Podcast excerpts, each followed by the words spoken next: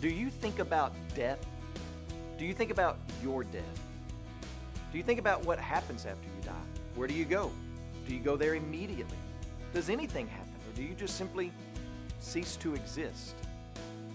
I was reminded of these things when one of my best friends lost his brother unexpectedly.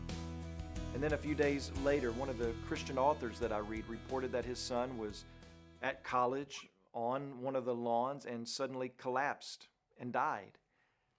Death is not a debatable issue, but what is debated is what happens after you die. Is there a resurrection? Is it a real physical resurrection, or is it only a spiritual, ethereal life after death, where we're just spirits floating around in a ghostly existence?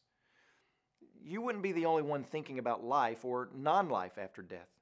This is the issue Paul is addressing in 1 Corinthians chapter 15. And if we don't get our understanding of our resurrection correct, then Paul says we as Christians will live a miserable life. Is that what you want going for you? A miserable life? Does that sound appealing? When you fill out a job application and the boss asks you, Where do you see yourself in 10 years? Should you answer, Well, I'm not sure, but as a Christian, I'm pretty sure it'll be miserable.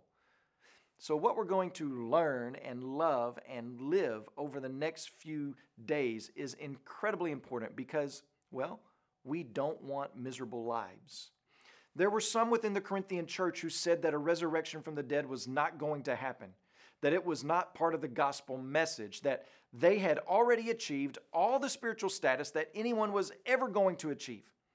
So Paul sets out to set them straight on this crucial doctrine by showing them that Jesus was physically raised from the dead, and the physical resurrection of Jesus Christ guarantees the believer's physical resurrection.